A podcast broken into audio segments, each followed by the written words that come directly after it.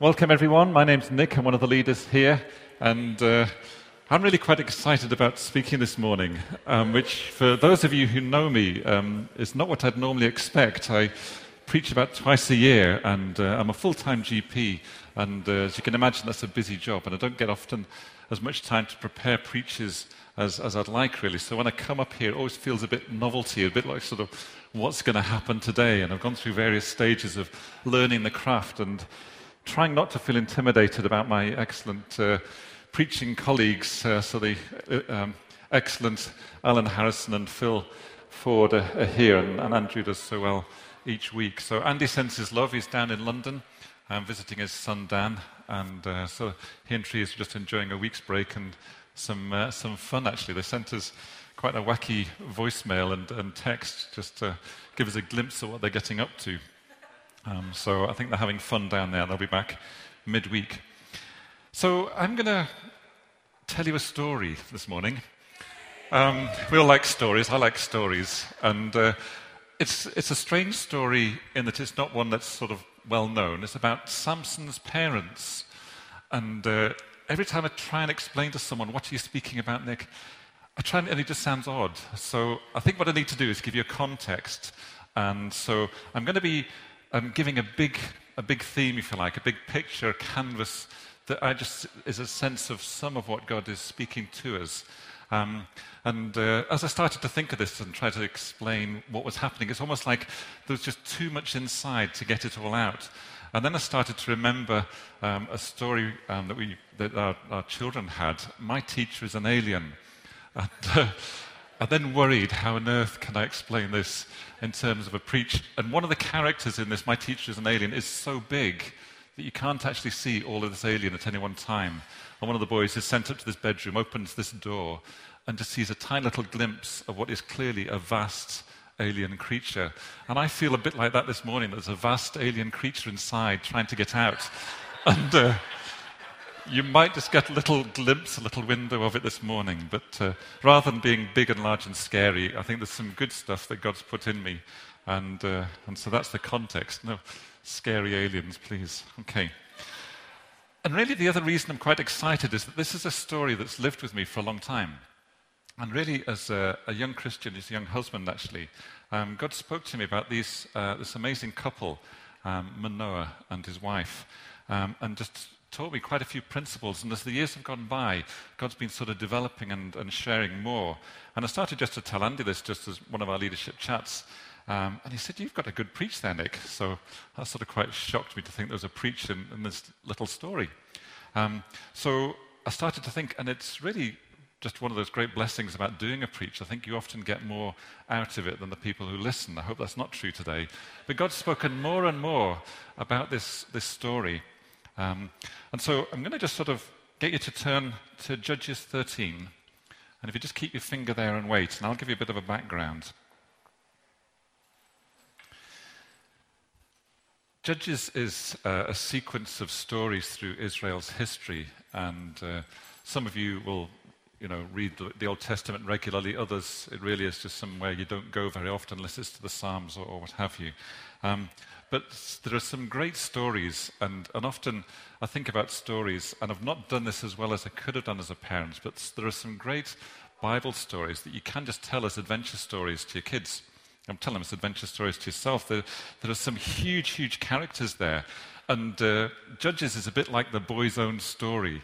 Um, there are just lots of great characters um, from Israel's history. There's goodies, there's baddies, um, there's all sorts of uh, fallen characters, but it's, it's gripping stuff. So we're going to talk about Samson's parents and not much about Samson himself.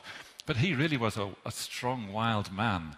Stories about sort of, you know, getting a jawbone of a donkey and killing three hundred people. I mean, what sort of hero character is that? I mean, forget Halo. This is sort of souped-up man there, isn't it? Um, the stories about Gideon, and I called him from zero to hero. He really is, you know, a nobody hiding in a wine press trying to thresh some grain for his family. Angel comes along and suddenly is catapulted to being the, the savior of the nation. And, and one of his key moments is where they defeat the enemy army, just three hundred of them, just with a lantern and, and a trumpet. And, uh, you know, they, they go and do these sort of amazing stories in Judges.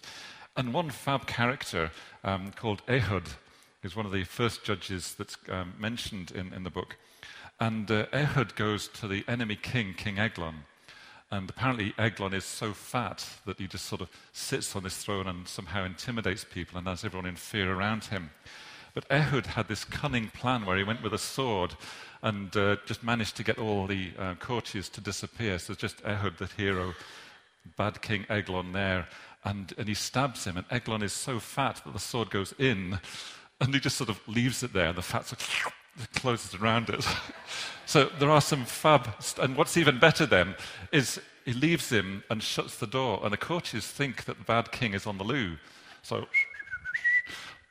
they wait an embarrassingly long time while Ehud escapes and uh, and then goes on to, to save the nation. So there are some hero characters in uh, in the book of Judges. But what's what's sort of sad about Judges is the reason these judges had to keep coming is because Israel kept messing up. And the story of Judges is these cycles of history where the people would be rescued by God, they'd come into blessing. The blessing would turn their hearts away from God. They turned to sin and started worshipping foreign gods. And God, wanting to keep his people pure, sent enemy armies in so that they would learn a lesson. And so the enemy armies came in, they were oppressed, they really were downtrodden and, and often put in slavery um, until they cried out to God. And God then in his mercy sent a judge, a hero, someone to, to rescue them and, uh, and bring them back into, you know, right relationship with God, which worked as long as the judge was alive, and sometimes while the judge's son was alive, but pretty soon the uh, the people of Israel went, went back into their old old ways. And it really is a, a sad story, and even once the book of Judges has ended, the next story is Israel wants a king. They want someone to rule over them. And really what they're doing is they're rejecting God as, as the ruler of their hearts. They don't want God to be the ruler. They want some, some man, some hero judge, um, or some king to be... to be the ruler. And as I was thinking about this cycle, you've got these heroes that come with all their amazing stories, you've got the people of Israel who, once someone sort of does the victory, they, they get it for a while, uh, but then very quickly fall away. And God really spoke to me to say that the people of Israel couldn't handle freedom.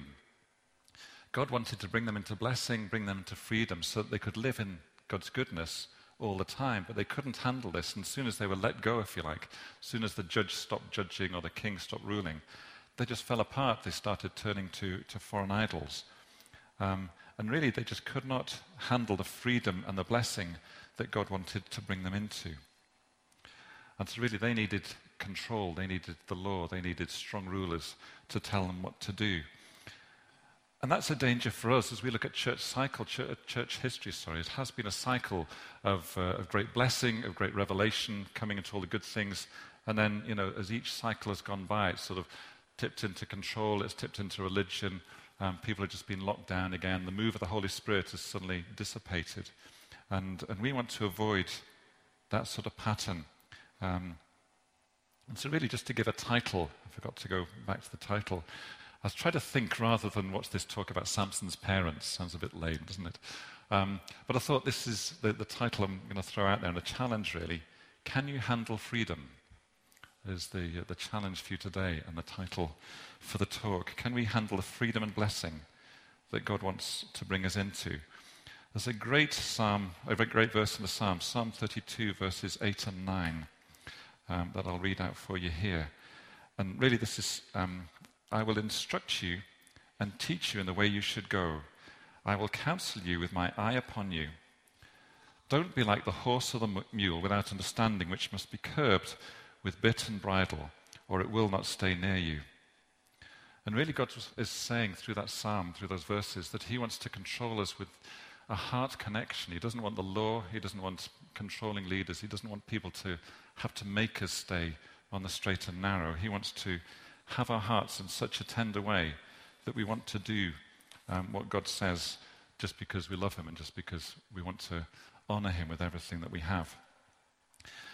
These same warnings are also there in the, the New Testament.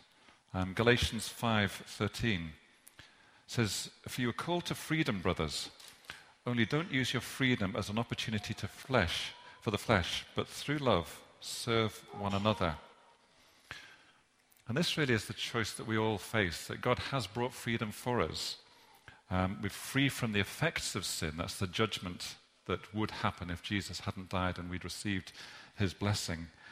So there's the judgment of sin, and there's also the power of sin, that tendency to always go back. God has brought us freedom from those sin, those uh, things, but also the freedom to walk in the freedom of the sons of God. We truly are children of the Most High God, and that really is what grace is, that God gives us free rein to do whatever we think fit, and God's then going to help us learn how to do that in the right way. Um, and this da- the danger is that either doing this wrong, walking in freedom in the wrong way, will either lead to our own harm, or it'll trample and squash those around us. And there's a few verses I want to read in Corinthians. Um, this is all just part of the scene setting here, this huge theme that I think God's showing us. First Corinthians six, verse twelve, all things are lawful for me, but not all things are helpful.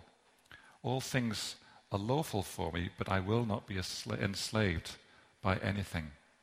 So if we have unconditional love from God, we can do whatever we want, and God still loves us.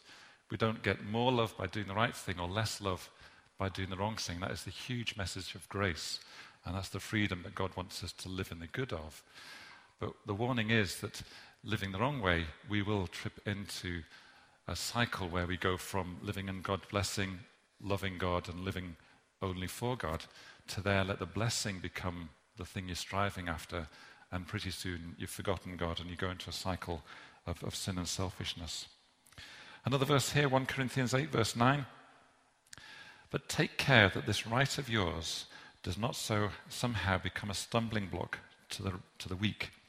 So again, talking about, you know, you can eat anything, you can eat any food, um, but don't let your right of freedom somehow, you know, cause others to stumble. So alcohol, um, some people like a drink, some people really worry about drink. If I like a drink and, you know, you don't like a drink and you really worry about alcohol, then for me to have a drink will cause you a problem, either because you then think, well, perhaps I can have a drink, and then you fall back into a pattern that has trapped you before, or your conscience is just so guilty that you just feel bad for the rest of the week because of something that I've done in my freedom has then caused you a problem. So we don't want to use our rights, our freedoms, to somehow become a st- stumbling block to someone else. And the final verse from Corinthians I wanted to read was First Corinthians ten, and it's twenty-three and twenty-four. All things are lawful, but not all things are helpful.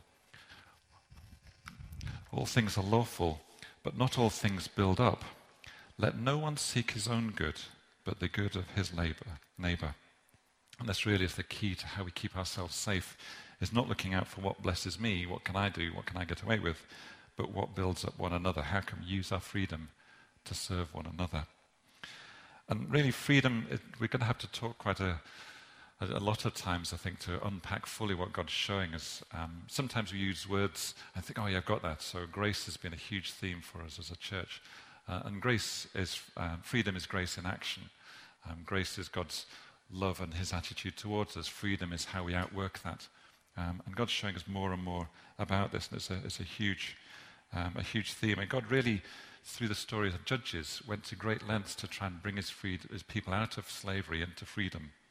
Uh, and we want to learn what we can. And so there we are. So there's a big theme talking about grace and freedom and the uh, history of Israel and how they messed it up on a regular basis. And the, the whole book of Judges has all of these different cycles. And then right in the middle of that, um, in, in chapter thirteen, we've got this story about Samson's parents. Now, we don't hear about anyone else's parents. We don't hear about the other judges and what their mum and dad were like. And it really sort of struck me as a strange thing. Why, in all of these great themes, why in all of this, you know, epic history, these huge heroes and great adventures, do we get to hear about this man and this woman and, and what happened when an angel turned up? Um, so we're going to look at that, and I'm going to hopefully share some keys. And really the key that I want you to sort of spot as we're writing, uh, reading through this is, how did they respond when God showed up? How did they avoid some of the pitfalls that could have trapped them, and how can we then live in the blessing of God's favor and freedom? All right, so if you've got your Bibles at Judges thirteen, I'm going to read out for you. So it's a, it's a good story, not too long, hopefully, if you just follow it or lean over someone's shoulder and follow theirs. I'm reading from the English Standard Version, um, if anyone else has got that. And the people of Israel again did what was evil in the sight of the Lord. So the Lord gave them into the hands of the Philistines for forty years. There was a certain man of Zorah, of the tribe of the Danites, whose name was Manoah, and his wife was barren and had no children. The angel of the Lord appeared to the woman and said to her, "Behold, you're barren and have no children, but you shall conceive and bear a son. Therefore be careful and drink no wine or strong drink, eat nothing unclean. For behold, you shall conceive and bear a son. No razor shall come on his head, for the child shall be a Nazarite to God from the womb, and he will begin to save Israel from the hand of the Philistines." Then the woman came and told her husband, "A man of God came to me, and his appearance was like the appearance of the angel of God, very awesome. I didn't ask him where he's from, and he didn't tell me his name. But he said to me, 'Behold, you shall conceive and bear a son. So then drink no wine or strong drink, and eat nothing unclean. For the child shall be a Nazarite to God from the womb to the day of his death.'" Then Manoah prayed to the Lord and said, "O Lord, please let the man of God whom you sent come again to us and teach us what we're to do with the child who will be born." And God listened to the voice of Manoah, and the angel of God again came to the woman as she sat in the field. But Manoah, her husband, was not with her. So the woman ran quickly and told her husband, "Behold, the man who came to me the other day has appeared to me." And Manoah arose and went after his wife and came to the man and said to him, "Are you the man who spoke to this woman?" He said, "I am." And Manoah said, "Now, when your words come true, what is to be the child's manner of life, and what is his mission?" The angel of the Lord said to Manoah, "Of all that I said to the woman, let her be careful. She may not eat of anything that comes from the vine, neither let her drink strong wine or strong drink, or eat any unclean thing. All that I commanded her, let her observe." Manoah said to the angel, "Please let us detain you and prepare a young goat for you." And the angel of the Lord said to Manoah, "If you detain me, I will not eat of your food, but if you prepare a burnt offering, then offer it to the Lord." For Manoah didn't know that this was an angel of the Lord. Manoah said to the angel of the Lord, "What is your name, so that when your words come true, we may honor you?" The angel said to him, "Why do you ask my name, seeing it is wonderful?" So Manoah took the young goat with the grain offering and offered it on the rock to the Lord, to the one who works wonders. And Manoah and his wife were watching. And when the flame went up towards heaven from the altar, the angel of the Lord went up in a flame from the altar. Now Manoah and his wife were watching, and they fell on their faces to the ground. The angel of the Lord appeared no more to Manoah and his wife. Then Manoah knew that he was an angel of the Lord. And Manoah said to his wife, "We shall surely die, for we've seen God." But his wife said, "If the Lord had meant to kill us, would he have accepted our burnt offering and the grain offering at our hands, or shown us all these things, or announced to us such things as these?" And the woman bore a son and called his name Samson. And the young man grew, and the Lord blessed him, and the Spirit of the Lord came, began to stir him in Manedan between Zorah and Eshtaol. So quite a story there. And uh, I think there's some things, and what I'm going to do now is just go back through the story and pick out some of the things that God's shown me through this. Obviously it starts with uh, Israel again doing evil in the sight of the Lord. And uh, just as we said, this sad cycle in uh, in Israel's Israel's history, and God allowed the Philistine nation this time to come in and oppress them. The next verse is talking all about Manoah, so we know which tribe he was from, which town he was from, and what his name is. And his wife. What's her name? This poor woman is mentioned as the wife, the woman, my wife, this woman. Nowhere does this woman get mentioned. And uh, I've sort of thought about this on and off, because God mentions lots of hero women in the Bible. The Bible is full of great characters who've all striven hard, so God clearly doesn't have a problem with women. But why isn't this woman mentioned? And God really spoke to me that, you know, so there's Manoah. He's got a, a name, he's got a standing in society, we know exactly where he lives and what tribe he's from. and the woman is just his wife, or just his wife. And you can really take offense at that. But clearly she's the one who met the angel. She's the one who heard God. She's the one who said right at the end, don't worry, if it wasn't God, if God was angry with us, he'd have destroyed us. So she clearly is quite some woman. And God really spoke to me that we can take offense at lots of different ways in which God moves. And we can take offense and sort of say, well, that's just not right. But we've got to be very careful. And so one of the things we'll notice is there's lots of opportunities through this story to take offense at what God's doing.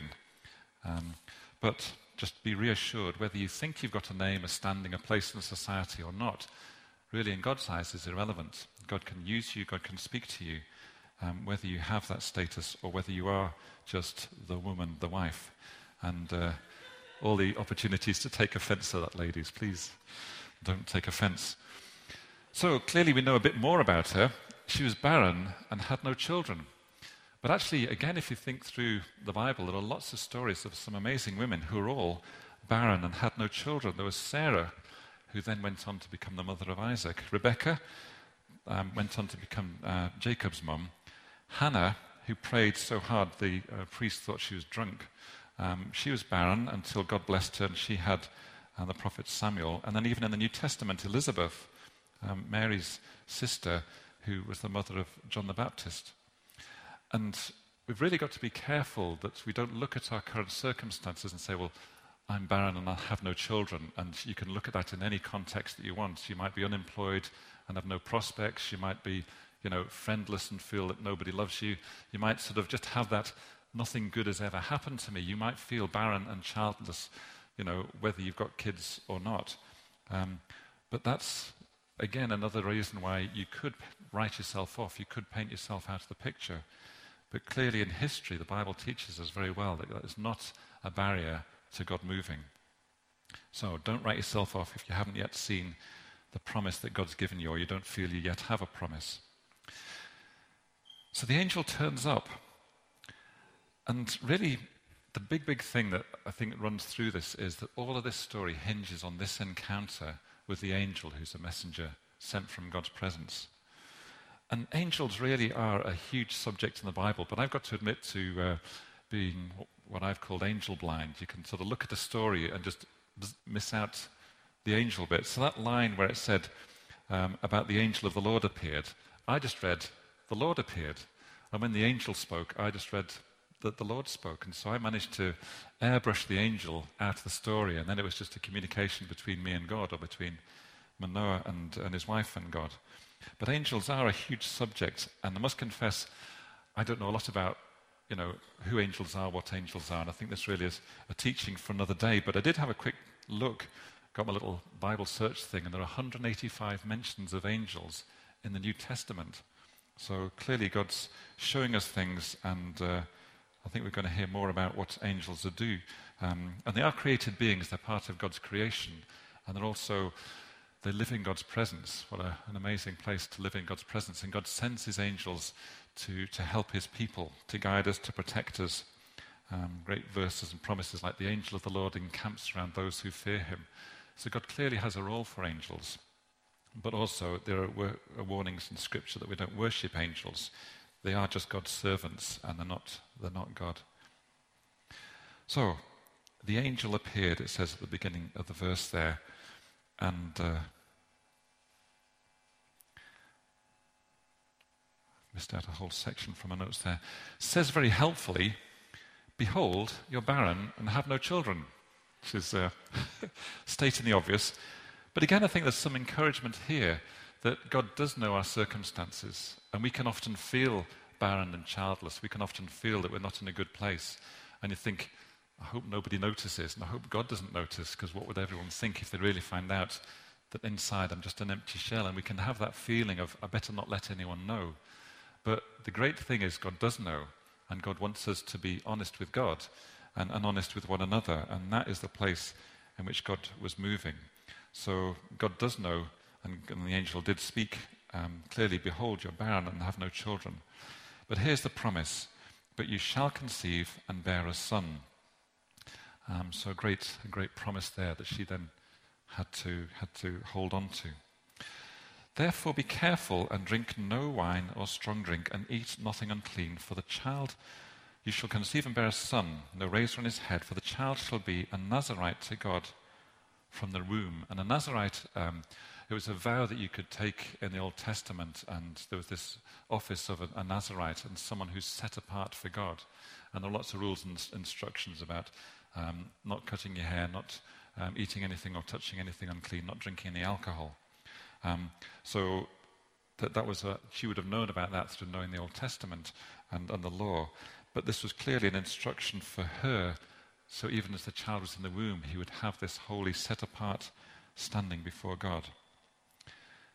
And then we move on. Her response was, when she had this, and this is what blessed me most, is she ran to tell her husband.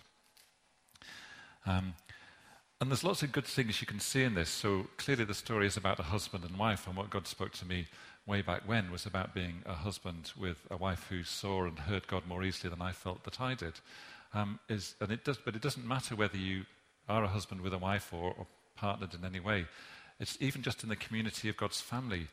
The good response when God has shown you is to run and tell someone else, share it with someone else. And that does several things. That sort of confirms it a bit more in you, and it helps you sort of weigh it and work it out. What does this mean? Where do we have to go with this? Um, and it really sort of expresses this notion of partnership with one another, interdependence on one another. It wasn't any superiority. Check me, I, I heard an angel. Whoa. You know, there's no sense of superiority. This really was just um, her wanting to share and respect her husband in in that. And I was mostly blessed by Manoah's response. And I think we, I, what I did way back when was I placed myself, what would it feel like if I was Manoah, if I was that husband, and my wife came running in from outside, I've just seen an angel. And if you just sort of put yourself in that, in that situation, there are all sorts of responses, all sorts of ways in which you could just sort of strong wine and drink, eh? You know, you could sort of rubbish it would be the instant, or you could take offence. You know, well, didn't turn up to show me anything, did he? So why, why you and not me? Um, and there are lots of negative um, responses that you could you could have for that. But clearly, y- you could feel competitive. Well, next time I see an angel, it's going to be a lot bigger than your angel. Um, You can really get into all sorts of negative attitudes, can't you? You can be sort of critical, resentful, or just, I'm such a worm, I'm such a mis- nothing ever, nothing good is ever going to happen to me. And and you can take all of these different offences um, when things don't happen to you the way that you think that they should do. But this is the reality, that we are all at different stages in our walk. We are all at different stages, from being baby Christians to Christians for decades, people who easily hear God and see visions, to those who really struggle and I'm sure do hear God, but they've convinced themselves that they don't. And, you know, we're all at different stages in our journey, different stages in our experience and learning this, this walk with God, um, different ease of understanding what's happening in the, the spiritual realm. And it is very easy for all of us to feel threatened. We could all feel that there must be something wrong with me because, duh, duh, duh, um, or to feel inadequate or, or insecure. But I think the key is, and this is what God spoke to me um, a, a long time ago, as I've said, is that it's important that we honor the gift that we see. So when someone does come with a word, someone does come with a picture, someone does come with a revelation that they've got and you haven't yet got, um, that we honor that person and we honor the gift in one another. And, and so when Jan and I were learning how to, to work together and, you know, to share our differing gifts, um, that I honored what Jan was bringing and helped her come into, into the fullness of that. Because it will be, I think competition is, is the big danger, isn't it? If we try to compete with one another and think, well, if anything is good going to happen, it's going to happen like that. And so, you know, we, we've got amazingly gifted people amongst us as a church. But if all of us think that the only way God can use us is if we look like Andy Merrick, um, then, you know, it's not going to happen. And some of us are more thankful than others that, that it's not going to happen. But, you know, what a drab place that would be if we're all little robots that looked exactly the same. God has given us amazing gifts and characters and qualities, and you just need to stand here and look at the lovely faces looking back at you to think there are so many different characters, and even if two people are similar, they're still very, very different and still worlds, worlds apart. And so it really is that place of accepting yourself as you are. This is who I am. This is what God's made me to be like. And then finding out more from God about what does that look like. And so as I work on finding out what God intends me to be and how God loves and accepts me just as I am, and as each of you do the same, and as we start to learn about each other, then we can honor the gift in one another without feeling competitive, without feeling disappointed, and without feeling that God can't use me because I don't look like so-and-so. And this all really comes down to the other theme that God's been speaking to us recently, is about our identity.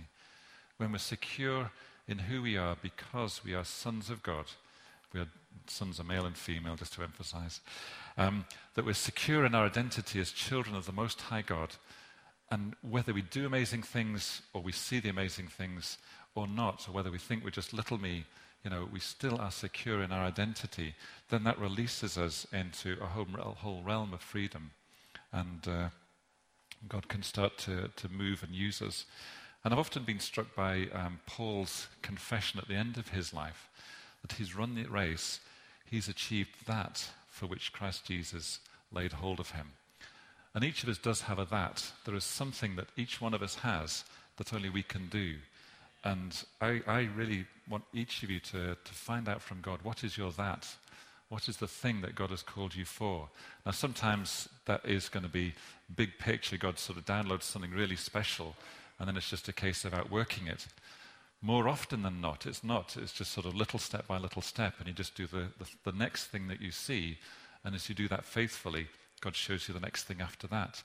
But I think one of the key things I want for each of us to find here, and as a family to work together, is that we get into this freedom of being ourselves, that we find that place where I can be me, you can be you, we're not threatened by each other, we're not worried by each other, and we're not sort of, there's no place for me in church because I can't see anyone doing what God's put in me. And so many people do sort of opt out just because, well, everyone else is doing one thing, my thing's something different. But the, the family picture that I have is that we can be in this place where you can be fully you, doing the thing that God's gifted you to do, alongside me and everyone else, as each of us finds our part and we learn how to, to walk together. So this is a, just a, a huge thing that I, I really picked up from Manoah, um, that his response was a great response. Um, and I think he managed to avoid offense. And really the sort of phrase that I've had that sort of means a lot to me, and again, it might mean something or not to you, but just sort of, if you have this big picture of what God wants to do in the earth, then paint yourself in. There's a part of that picture where you are. There's a part of the picture that is just reserved for you. And we have the option. We can either paint ourselves out, you know, there's nothing here for me, or you can paint yourself in. You can go through the process of asking people who know you and love you, what's my gift, what's my calling, what do you see in me? You can pray and you ask God yourself. And so you find that identity, you find that that, that God wants each of us, um, each of us to walk in. So going back to Manoah, I was really blessed by his response, is that he heard his wife, and rather than, as I say, taking offense, rather than being critical, his first response was to pray. Then Manoah, it says in verse eight, prayed to the Lord and said, O Lord. And really that sort of key of your first response being turned back to God is just a great one of expressing faith. It's a great one of just acknowledging that whoever this man was, whoever this angel was, it was God who, who sent him, and it's God who would be the one who would work things through. And that sort of acknowledging what his wife was, uh, had said to him really sort of was giving confidence to her, so it respected her and didn't doubt his wife, but also acknowledged that God had a big part in it. And even in his praying, he's expressing great faith. He said, the child who will be born. He knew that this man had spoken, the man came from God, and what the man of God had said would, would happen. And I remember the story in the New Testament where John the Baptist's dad, so I've got Elizabeth, was married to Zacharias, and he was the priest at the time. And the angel appeared to him this time. So there's Zacharias. Um, he's the priest, he's the man of the minute for the day, um, and the, uh, the, the sort of celebration. And he was the one who went into the Holy of Holies, and the angel appeared to him this time. So that's reassuring for all these guys. God does appear to angels as well. Um, his response wasn't quite so good then.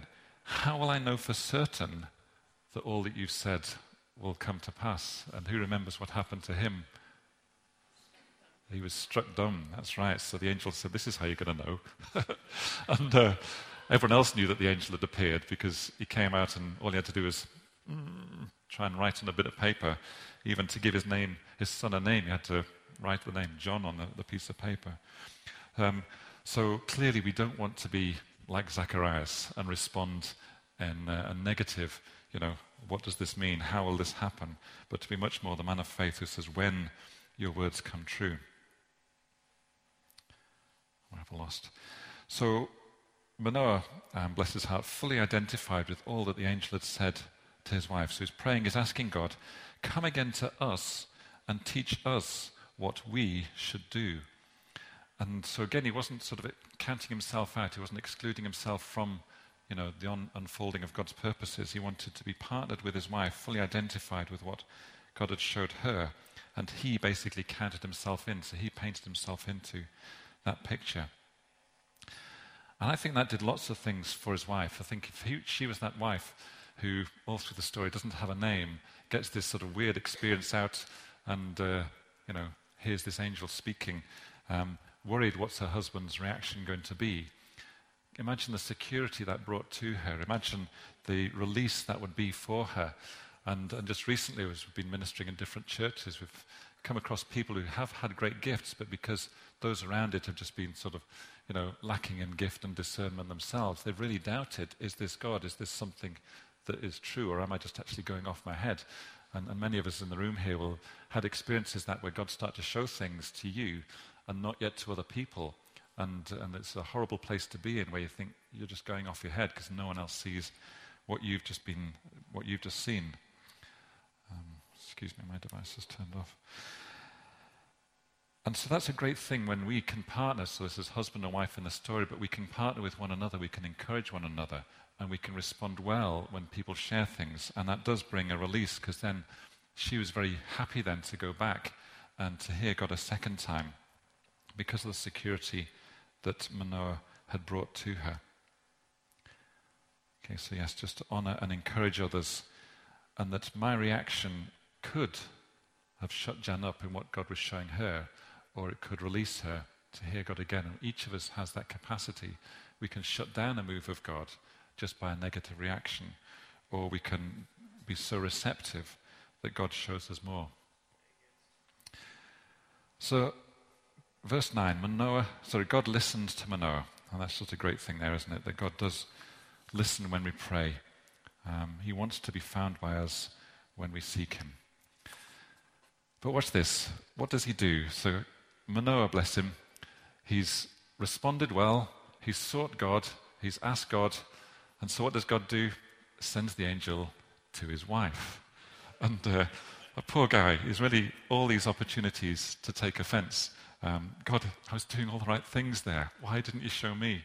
Um, but again, another opportunity to take offense. And so really God just reminding us that it's so easy to take offense many times. And God's idea, God just does not have our idea of fairness. So what we think should or shouldn't happen just isn't God isn't interested at all. God's after our heart attitude and not whether we think it's fair or not. So the angel comes again, and she comes again to his wife who is out in the field.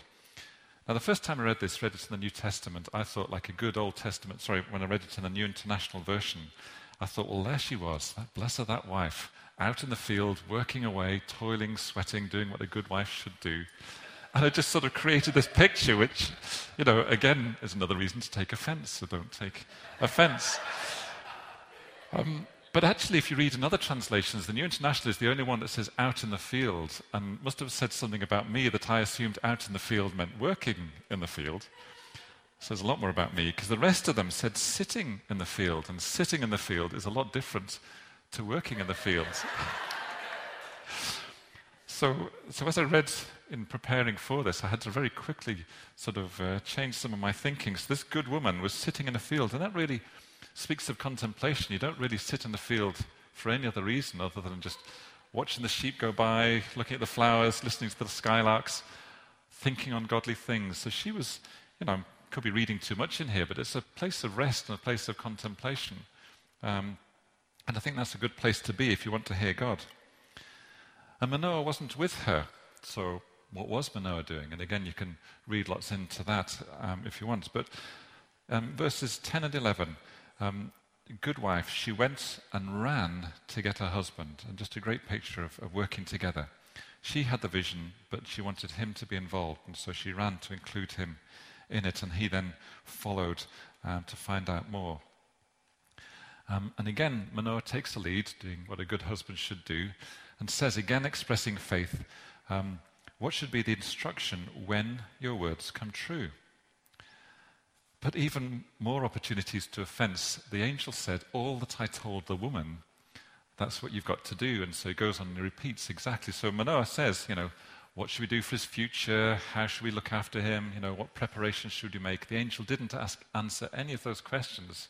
He just said to Manoah, what I told your wife, listen, and that's what's going to happen.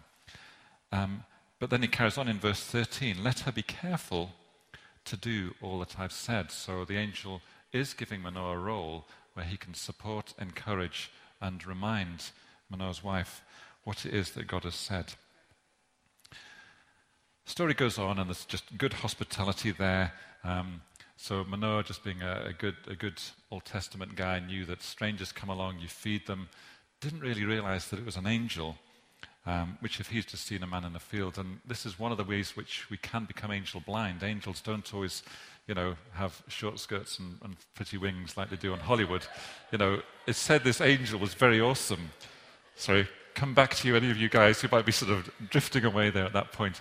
Um, so uh, angels in the in the Old Testament often look like regular people, and it's very easy um, to, to miss an angel because it just looks like a, a regular guy. So Manoah didn't know that it was an angel until it says he went up in the flames from the offering and, and didn't come back. And then it twigged to poor old Manoah, oh my word, we've just seen an angel. And sadly, his response wasn't the best response, so he's done well so far. Um, lots of faith, lots of supporting his wife, lots of counting himself in. But then he comes with, we're going to die. And uh, his, bless him, it's just all been too much. He's, he's held it together for so long. But again, what great partnership in action. Um, his wife there in verse twenty-three um, reassures him, said, why would God accept our offering? Why would God show us these things and speak such great things to us if he meant to, to kill us and, and to judge us?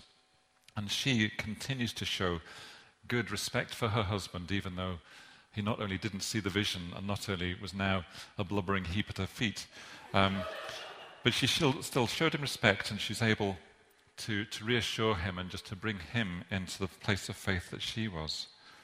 And that really is what we want to do with one another, because there will be those who see what God's doing amongst us, and it will just be the world's about to end, you know, and it just all is too much to cope with.